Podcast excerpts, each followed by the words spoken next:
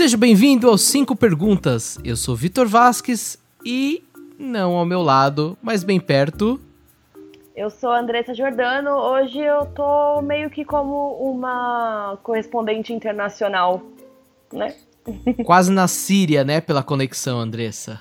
É, a conexão tá difícil, mas, Vitor, te digo que estou em Paris. Acabei de assistir a Bela e a Fera. É, quem dera estar em Paris, mas... Acabei de assistir a Bela e a Fera e a gente vai falar um pouco sobre esse filme, que é o mais esperado de dois mil e dezessete. E olha que a gente ainda tá em março. Exatamente. E hoje é o programa de estreia dos cinco Perguntas. E o que são cinco Perguntas? Como o próprio nome diz, são cinco perguntas sobre um determinado tema. E para abrir, cinco perguntas sobre a Bela e a Fera. É, a gente vai falar sobre filme, sobre qualquer experiência que a gente tiver e que puder abrir uma discussão legal, e vai ser bem rapidinho. A gente não quer dar spoiler sobre a Bela e a Fera, sobre o filme, mas por mais que seja uma história bem antiga, e acho que não existe pessoa que não conheça a história, mas querendo ou não, a gente não vai é, usar isso aqui ou falar algo que atrapalha a sua experiência. A gente só vai tirar algumas dúvidas e contar algumas curiosidades e a nossa opinião, enfim. Hoje eu fui assistir a cabine de imprensa, então nem o filme não estreou ainda, só a galera da imprensa que foi assistir, e pra gente poder contar e fazer críticas e tudo mais. A gente preferiu falar, fazer um podcast, né? E usar ele como um piloto, porque vai trazer muitas coisas legais pra todo mundo. Just a little change. E vamos então pra primeira pergunta. Pode perguntar, Victor, eu sou todo ouvidos. Tire suas dúvidas. O filme, esse filme de dois mil e dezessete agora, uhum. Ele é um filme live action. Uhum. Ele é igual à animação de mil novecentos e noventa e um, que eu acho que grande parte aí dos ouvintes uh, passaram... É, a infância assistindo essa animação da Disney? Então, a gente teve uma Bela e a Fera em dois mil e catorze, que é um filme francês, e eu acho que muita gente foi pro cinema com a esperança, né, de ter aquele filme da infância é, sendo mostrado no, em live action. E não foi isso, né? Foi uma grande decepção, entre aspas, apesar do filme ser muito bom. Mas a história era totalmente diferente. E nos trailers desse, a Bela e a Fera, de dois mil e dezessete... Tudo era igual, então o trailer ele foi montado igual ao trailer do, da animação de noventa e um. Então já rolava essa expectativa, mas eu confesso que fui pro cinema um pouco com medo, porque a gente já cansou de ver filme que tem um trailer ótimo, mas só o trailer é ótimo. E o filme, enfim, toda a parte legal ficou no trailer. Mas esse A Bela e a Fera, ele é sim igual, o roteiro é igual, o começo, meio e fim é igual. Algumas coisas foram acrescentadas na, na história, mas nada que mude alguma coisa. Foi só, foram só alguns detalhes. Poxa, eu tava achando que ia ter um final novo. Não.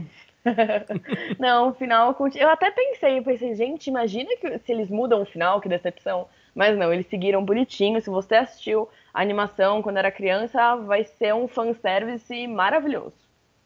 Ah, isso que é legal. Eu acho que eles... Então, trouxeram um fanservice pra galera, uhum. uh, que tava acostumado com a animação. Sim. E já se vão aí mais quase trinta anos, né? É, da... vinte e seis anos, né? Então. E a, o legal é que as músicas são iguais. Então, assim, não tem como. A primeira cena, é, depois que conta como é que a, a fera virou a fera, é, a primeira cena... É aquela música lá do Bonjour, então é, não tem como não se arrepiar e não tem como não ser nostálgico. É um filme que tem um apelo emocional muito grande por causa da nostalgia. Então é uma delícia, assim, de assistir, você meio que canta junto, então é, é muito gostoso. Tem muita cantoria, né? Tem, é. Um, não esqueçam, gente, é um musical, tá? Então... Isso é um ponto é, importante. É, é muito importante lembrar disso, porque o musical, querendo ou não, ele é bem teatral, não tem como... Então, é tudo ensaiadinho, tudo é bem marcadinho. Então, é, não esqueçam esse detalhe, né? Porque tem que lembrar que é um musical. E vamos para a segunda pergunta, então. Uh, a Emma Watson, ela é uma nova Hermione da Disney? ou não tem nada a ver? Porque a Bela, ela também é aquela personagem uh, inteligente, que gosta de ler. Uhum. Hermione. É, in- inclusive, toda vez que eu tava pensando em Emma Watson, eu falava Hermione. É, não tem, a Hermione, ela, ela cresceu junto com a Emma. Então, e eu cresci junto com as duas. Então, é difícil de desvincular uma coisa ou outra. A Emma Watson, desde que Harry Potter acabou, Harry Potter acabou tem uns seis, sete anos. É, ela fez vários filmes já. Querendo ou não, a Bela e a Fera é o filme mais importante da carreira dela depois de Harry Potter. É o mais aguardado de todos. Então, são personagens muito parecidas. A, a Hermione e a Bela são super corajosas, elas são inteligentes, elas gostam muito de ler. Elas são diferentes das pessoas ao redor delas. Então, é uma, são personagens muito parecidas. E eu tenho medo da Emma Watson ficar com aquela coisa de ser atriz de um personagem só. Então... Eu é, acho que ela tem capacidade outros... para não ser. Eu acho que ela é ótima. Eu acho que ela tem capacidade para não ser. É que os outros filmes dela não, não foram muito relevantes, sabe? Eu quero que ela faça... Eu tô aguardando um filme tão grande quanto A Bela e a Fera... que ela faça um personagem bem diferente. Mas o que eu senti é, foi que do começo pro meio, eu não sei se fui eu que é, fiquei com essa dificuldade de desvincular Emma Watson de, da, da Hermione. Você ficou esperando ela... que ela tirasse a varinha e lançasse um feitiço. É, eu tava esperando que ela falasse pra Fera, é Leviosa e não Leviosa. Para, para, para, para. Assim vai acabar arrancando o olho de alguém. E você está falando errado. É Leviosa. Basicamente isso. Não, mas é, eu não sei se no começo meio que ela, parece que ela não tá se encaixando de alguma forma na cena. Mas eu acho que do meio pro final, ou ela melhora ou eu que me acostumei melhor. É, é importante falar que eu não sou uma crítica de cinema, é, eu sou, eu faço parte do público comum, que é a maioria das pessoas que vão assistir ao filme. Então, querendo ou não, a gente acaba tendo essa impressão. Eu não sei se a Emma deu um toque especial dela na, na Bela, mas o que eu senti foi que eu vejo a Bela como uma personagem... que é forte, que é corajosa e tudo, tudo mais, só que ela é um pouco mais leve, um pouco mais graciosa, digamos. A Emma Watson, ela tem essa parte de corajosa e tudo mais, só que eu sinto que na maior parte das cenas ela tá com a, com a testa franzida, sabe? Ela tem, ela tem ainda, eu acho que muito um, uma, um visual muito pesado, uma feição muito pesada. Então, eu não sei, eu não tô falando que ela foi ruim, eu acho que ela foi ótima. Ela não é. tem aquele toque mágico da princesa Disney. É, e o interessante é que no filme, uma personagem fala pra ela, fala, ah, eu vou te fazer é, é, ficar parecendo como uma princesa. E ela fala, não, eu não sou uma princesa. Mas eu acho que, não sei se foi um toque especial da Emma Watson ou se foi alguma coisa que eles decidiram mudar, mas eu senti que muito, na maior parte do filme ela tá meio que não tá, com, não tá com um visual muito leve de uma princesa e tudo mais. Não foi uma coisa que me incomodou, mas é que é impossível não comparar as duas obras, né? Mas eu gostei muito da Emma Watson, no geral eu gostei muito dela. É difícil de, de, de se acostumar no começo, mas depois não é uma coisa que atrapalha e ela não foi ruim. É só difícil mesmo de desvincular. Vamos então para a terceira pergunta. Uhum. Uh, o Dan Stevens, ele é a fera no filme. Sim. E uhum. ele não fez filmes assim tão expressivos, né? Uh, um dos filmes que ele fez foi, por exemplo, Uma Noite no Museu três. E o outro é Trocando os Pés com Adam Sandler. É, o que ele... esperar dessa fera? Então, ele, ele fez Downtown, Downton Abbey, que é aquela série britânica que ficou super famosa, a galera gosta bastante. É, ele parece... Eu não assisti essa série, mas falam que o personagem dele é bem, bem legal.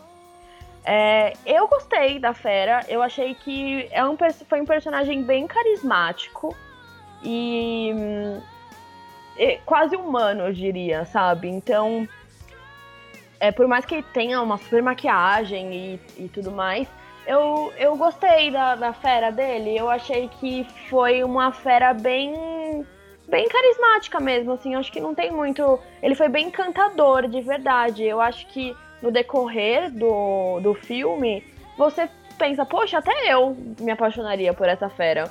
Porque é muito legal ver ele se apaixonando pela Bela. É, é, eu gostei, assim, não, não, não tenho críticas. Tem algumas pessoas que não gostaram da aparência dele, mas eu, eu gostei, passou no meu... Aliás, a...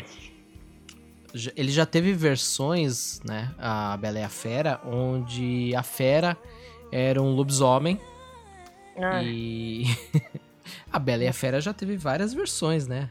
É, mas eu gostei. Algumas pessoas não gostaram, eu posso estar indo contra a maré, mas eu me apaixonaria por aquela fera, de verdade. Ele é bem, bem legal, ele é bem envolvente. Não tem muitas ressalvas também, tipo, é o que ele, é o, é o, ele cumpre o que o personagem dele tem que cumprir. Vamos então para mais uma pergunta. Uh, o Gaston, ele já foi mais machista? Nossa, o Gaston, eu, eu acho que a Emma Watson, ela deu uma pincelada nesse roteiro aí. Eu acho que o Gaston, no, de novo, não tem como não comparar com o filme, de, com a animação. O Gaston na animação, ele é bem mais selvagem, sabe? Ele é bem mais feroz, ele é bem mais agressivo. E o Gaston do filme, ele é, ele é machista, sim, só que ele é machista meio bobo, sabe? Ele faz parte do alívio cômico da, da trama, mesmo ele fazendo um machista bobo. Eu achei muito legal, eu gostei muito do, do, do Gaston, e eu só acho que ele poderia ser um pouquinho mais ameaçador, amedrontador, porque ele é no filme, ele é grande, ele tem, ele tem todo um... No filme não, na animação. Ele tem todo um, um... uma linguagem corporal selvagem, sabe? Que ele... Que eu não senti isso no filme. Eu, eu acho que passa a mensagem de que ele é um cara babaca e que é, ele não é legal e que... É que no desenho...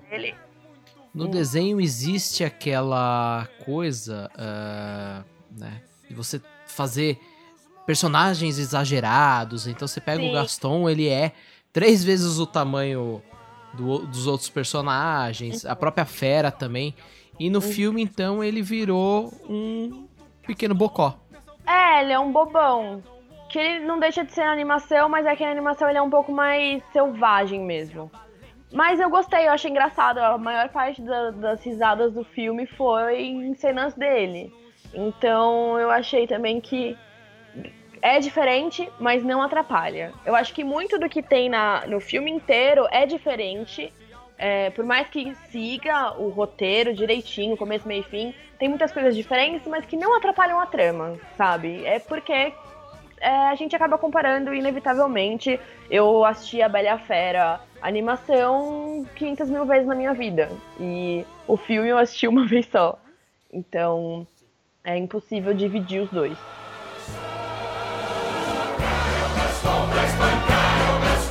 Uma briga ninguém morde mais que o Gaston. Quando caço eu busco meu alvo, os bichos suplicam perdão. Sempre miro no torso primeiro, mas atiro... E a nossa quinta e última pergunta, que é a mais polêmica, né? Ai, é, é. O momento gay da Bela e a Fera.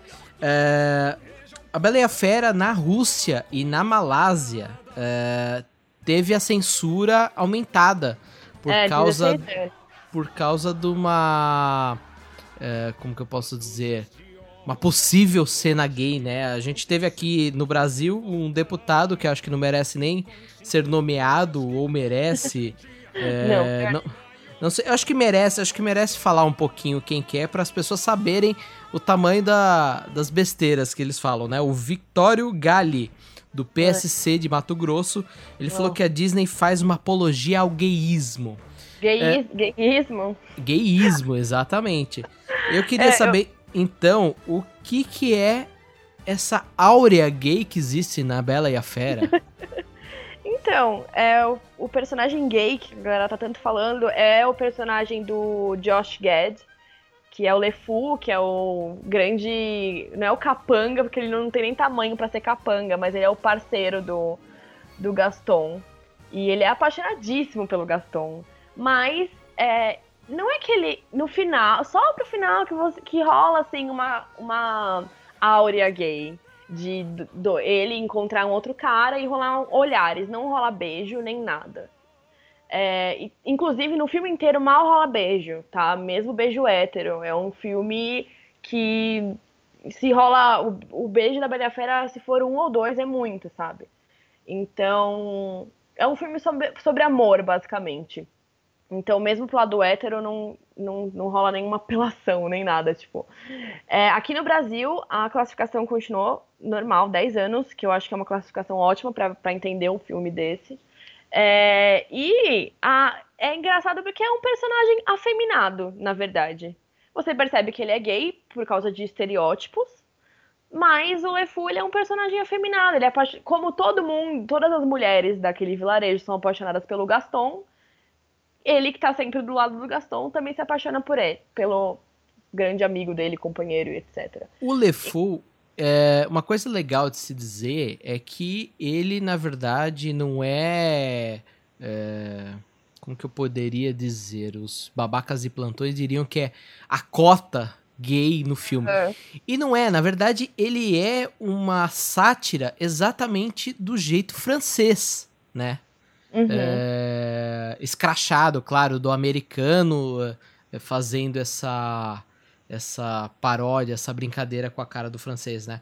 E... Hum. Mas ele sempre foi assim, né? Desde o primeiro de, do, da, da animação da Disney, do primeiro da Disney de noventa e um, ele já era desse jeito, né, Andressa?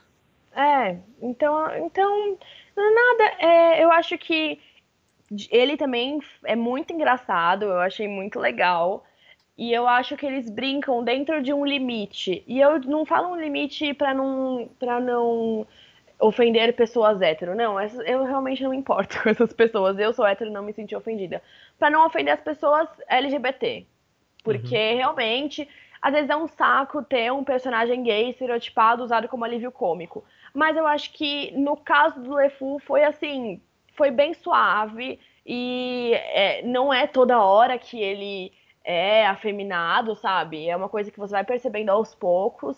É um detalhe e acaba sendo engraçado porque, querendo ou não, ele é um personagem engraçado. Independente do, do, da orientação sexual dele ou dos trejeitos dele. Então, gente, eu acho que não precisava dessa polêmica toda. Infelizmente, existe esse tipo de gente no mundo. É, eu espero que um dia a forma como uma pessoa se porta ou, ou com quem ela, quem ela gosta de ficar...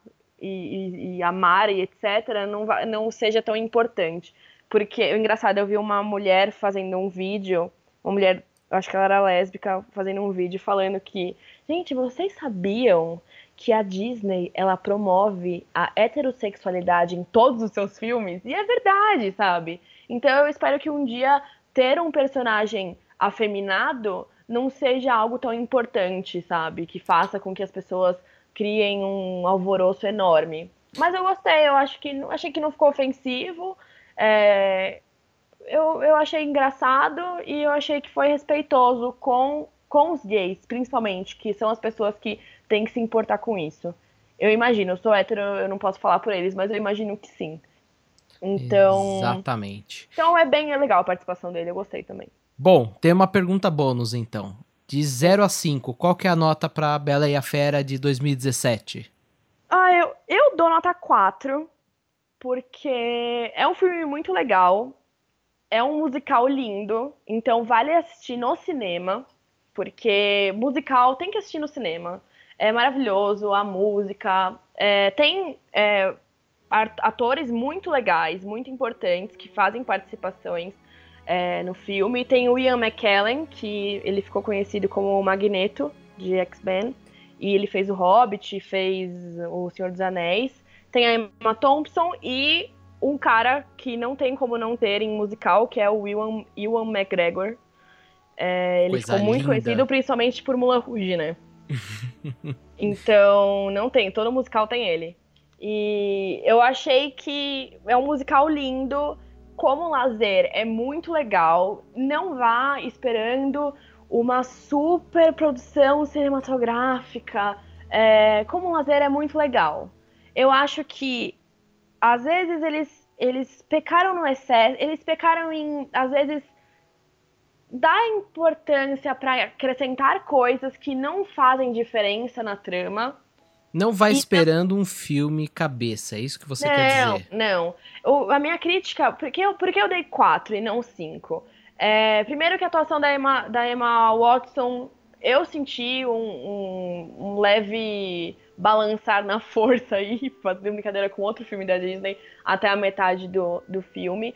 E eu senti que eles acrescentaram algumas coisas que não estragaram, mas não fizeram diferença também na trama, e eles, ao mesmo tempo, não deram importância para algumas coisas que poderiam ter sido dada mais importância. Por exemplo, é, no final, o final parece que foi meio corrido, então eu achei que esse, esses pontos que eles não deram tanto, tanta atenção acabaram é, fazendo com que eu tirasse um pontinho. Mas vale muito a pena ir no cinema é, assistir, principalmente ir no cinema assistir se você gosta de musical, se você tem filho com mais de dez anos, vai, eles vão amar. E se você cresceu é, ouvindo, assistindo a Bela e a Fera, você vai amar também, não tem como não se arrepiar ouvindo as músicas, sabe? Então vale muito, muito a pena. Então é isso aí, esse foi o cinco perguntas sobre a Bela e a Fera dois mil e dezessete, e não perca os próximos programas, não é, Andressa? Isso, até as próximas cinco perguntas. Até mais.